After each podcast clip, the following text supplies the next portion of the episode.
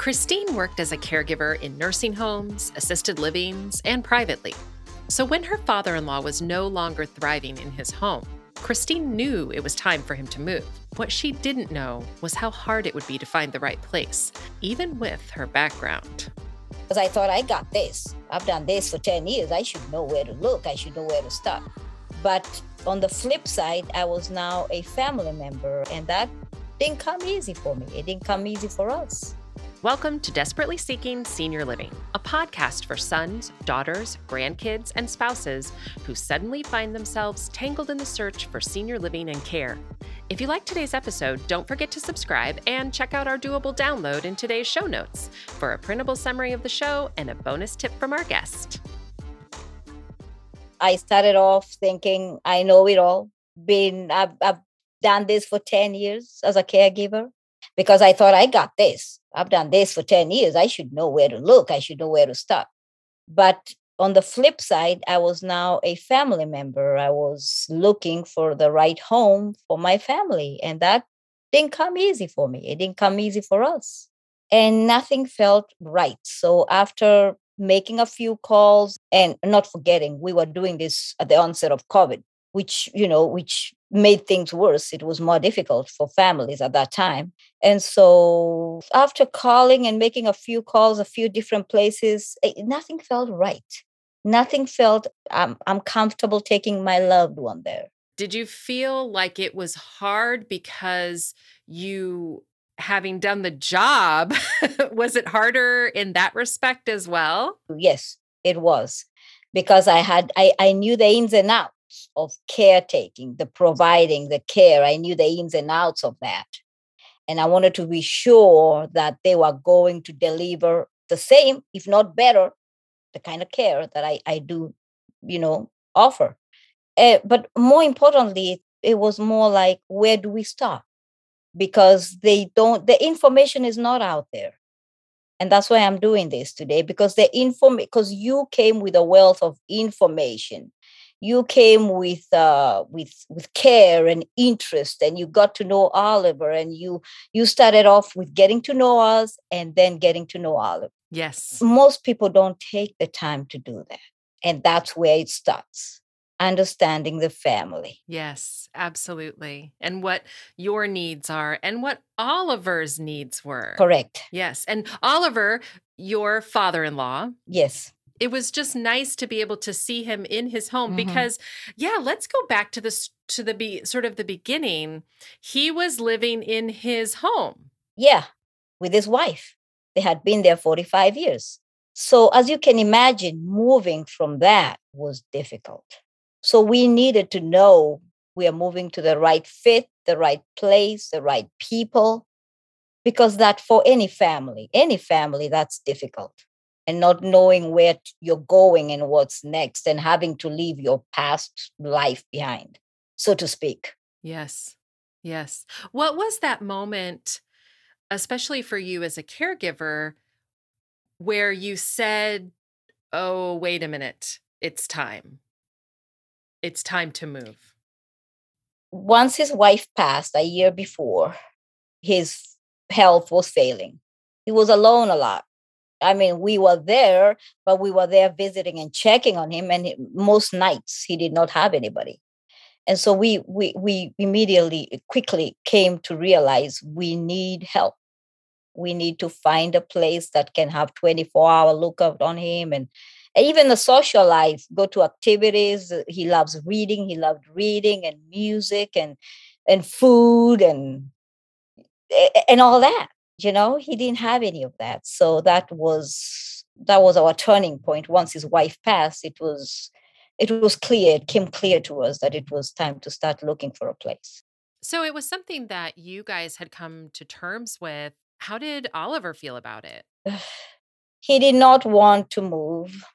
Like i said he'd been there 45 years he did not want to leave the memories the, the, the photos the you know his wife's favorite chair right there but he also understood that this was not going to work the way it was so it was very imperative for my husband and i to find the right fit yes i know that a lot of families struggle with having that conversation yes. with their loved one. yes. Because very often it's the family member like you that saw it and and saw that something had to happen. All, like you said, Oliver didn't see it at first. no, So what was that process like helping him to see that moving was best for him? it took a while. It takes constant communication. He knew, he understood we loved him. He understood we wanted what's best for him. But still, it, it- it- that doesn't make it any easier for him. And so it was constant communication. And he also understood that wherever he's going to move to, we are still going to be a part of his life. And he was excited that we were moving him closer to us because he was half an hour away. We were moving him 10 minutes out, seven to 10 minutes up from where we live. He felt better about that. He was excited about that. You mentioned it took some time. How many conversations with Oliver did you have before he finally said yes? um, maybe seven, eight, up to 10. And was that over several months? Oh, over several months. Yes, uh, three, four months. Yes. Because the last thing you want to do is push. You want to encourage, but you don't want to push. And so we gave him the time he needed. But like I said, he was excited once we told him, hey, you're going to be around the corner from us. So we are able to see you, you know. So that that was good. He liked that. I really love what you you said a couple of things that I really love. You said first that you didn't push, Yes. that you took the time to have those conversations with him. But sometimes that's that's not always possible. And so the other thing that I love that you said is that there was something for him to be excited about at the new place, which was that he was going to be close to you guys and so it would be easier for you to visit him. So I really love that. So what was the actual process like for you in terms of looking for that that right place? there's a lot we don't know as family members into this long term care arena. And so, after calling a few places, I knew, like I said, I knew the care he needed, but I had no idea how, where do I start in placing him where? Because there are many facilities, different things, the, the care is different, you know, all that. And the people are different. The people are different. We visited a few places, a few Zoom call, and he picked the place that he wanted to live. That felt good because it was we uh, like I said, we didn't want to push him into anything. And so we gave him a few options and you made it possible. So you were in there and you showed him around and he wanted one with a view, his own bathroom, great food. That's right. Told us he loves dessert. So make sure they have good dessert there. So after doing our homework and with your help, it felt peaceful. It feels great to find the right home. It feels at home to find the right home because then you know he's happy. When he's happy, we were happy. He was he was looking forward. So once we found the, the, the place and the home, he was looking forward to moving. He understood he couldn't move with everything. He wanted to move with his whole house, his everything. But he was only moving into a one bedroom, one bath. And in this case, it was an adult family home. So when you say downsizing, when you talk about a one bedroom, it literally was just one room with a bathroom. Right. So it was bare minimums. It was bare minimum. And that was, let me let me say that that was difficult. That was the difficult, really difficult part. Because he could he- his dining table that he had had for so long, he's he wanted to take everything. And that's normal. Yes. How did you handle that? Were you in a position that he didn't have to sell the house right away? And so you could say, well, let's just go try this place and you don't have to get rid of your things. Is that how you handled it? Yes, they will still be here, but we cannot take everything. We are going to take what, you know, what's what you really need in there. And so how that's how we dealt that. We still left the things in his house. We didn't sell it immediately. And so he was able to still with Zoom meetings, he was able to still see his his house. I I love in in talking about the process and sort of the way you handled things i love that you included him. He was a part of mm-hmm. that you you've said it more than once a part of the conversation. And i really love that you were able to include him in little things and that way he felt more in control and more independent. That made a big difference for him.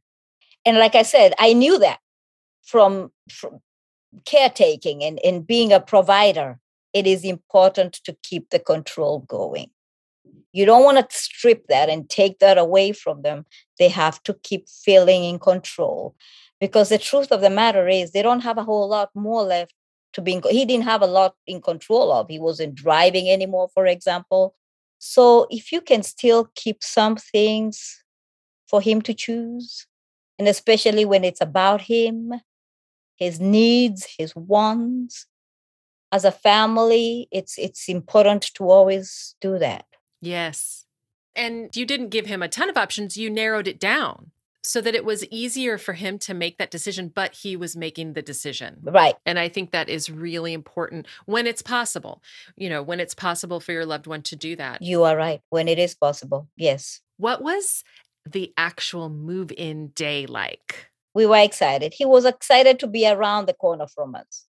He was excited to start, uh, like I said, um, social, you know, other people, food, and because he was alone after his wife passed and so he wanted to mingle with other people and music and reading and trips Yes. And I think that's so important too that you were able to really focus on the positives of that day because sometimes it can be a little nerve wracking. What was the communication with the staff like for you? Do you think that the fact that you were a caregiver helped you in communicating with the staff? Because I know that some families struggle with that sometimes. Yes, you're right. I just, I was checking in, make sure that things are going as they should be going. Because I knew the way things should be going. And I was talk to Oliver, and if he's not having his showers or something is going on, then I will, you know, I'll be on top of it even the terminology sometimes you know they'll talk to you and you know as a family member you don't quite understand what they're saying to you. I didn't have that barrier because uh, you know i, I was in that world for so long. But yes as caretakers i think it's important to remember that the family's members don't they don't always know. They don't always know the the terminology the nursing terminologies. Yes. And as a caregiver, have you worked with families that where it was hard for them?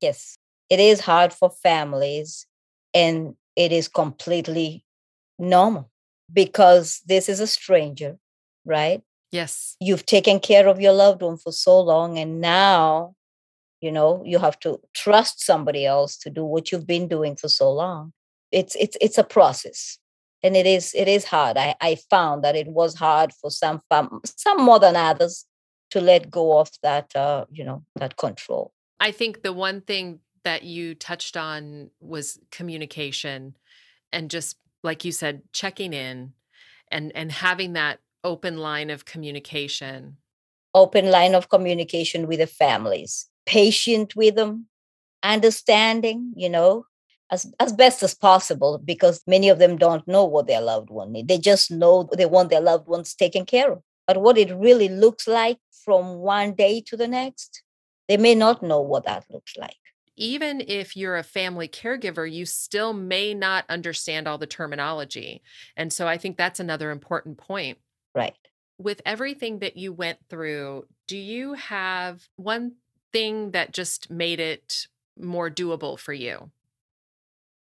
You were doable. You were the tip that was doable. Thank you so much. you were the tip that was doable. Finding the right person to assist you, the right guide, one who gets to know you, understands you, understands your loved one. I knew where I was, I knew where Oliver needed to be, how to get there. You were the link that we did not have.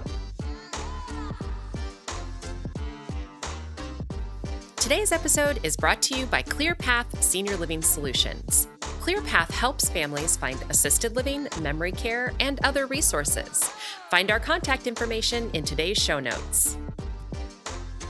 Check out this episode's doable download in show notes for details, including industry terms and definitions we discussed, as well as a bonus tip from our guest.